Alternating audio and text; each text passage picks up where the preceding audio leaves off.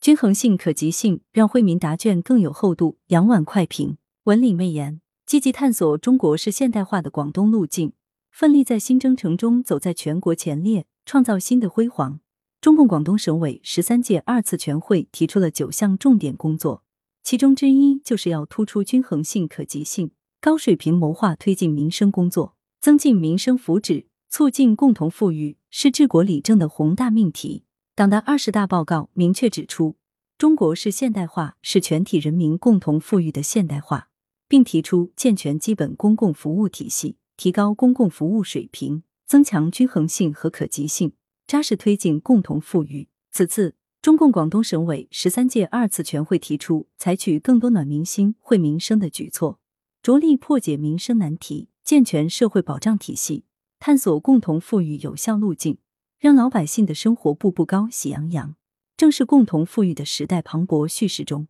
最具体、细微的落脚。均衡性和可及性是扎实推进共同富裕的一体两面。均衡性着眼共建，强调通过高质量发展，不断缩小地区城乡和收入差距，促进机会公平；可及性突出共享，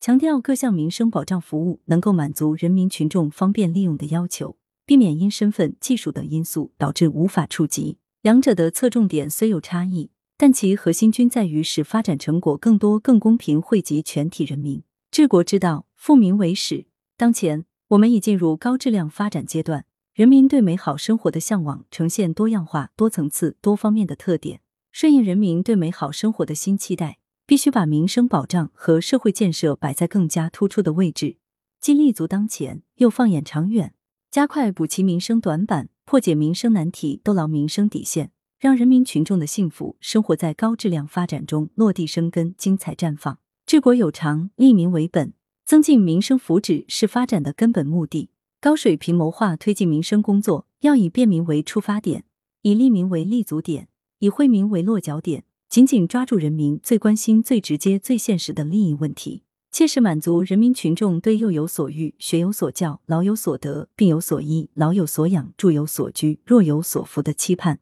推动人的全面发展、社会全面进步。保障和改善民生没有终点，只有连续不断的新起点。当下面对疫情要防住、经济要稳住、发展要安全的要求，我们更要坚定站稳人民立场，在增强均衡性和可及性原则下，坚定不移推进民生保障和社会建设。聚精会神解决好人民群众急难愁盼问题，让发展的实际更有温度，让惠民的答卷更有厚度。来源：羊城晚报羊城派，责编：张琪、谢小婉，校对：谢志忠。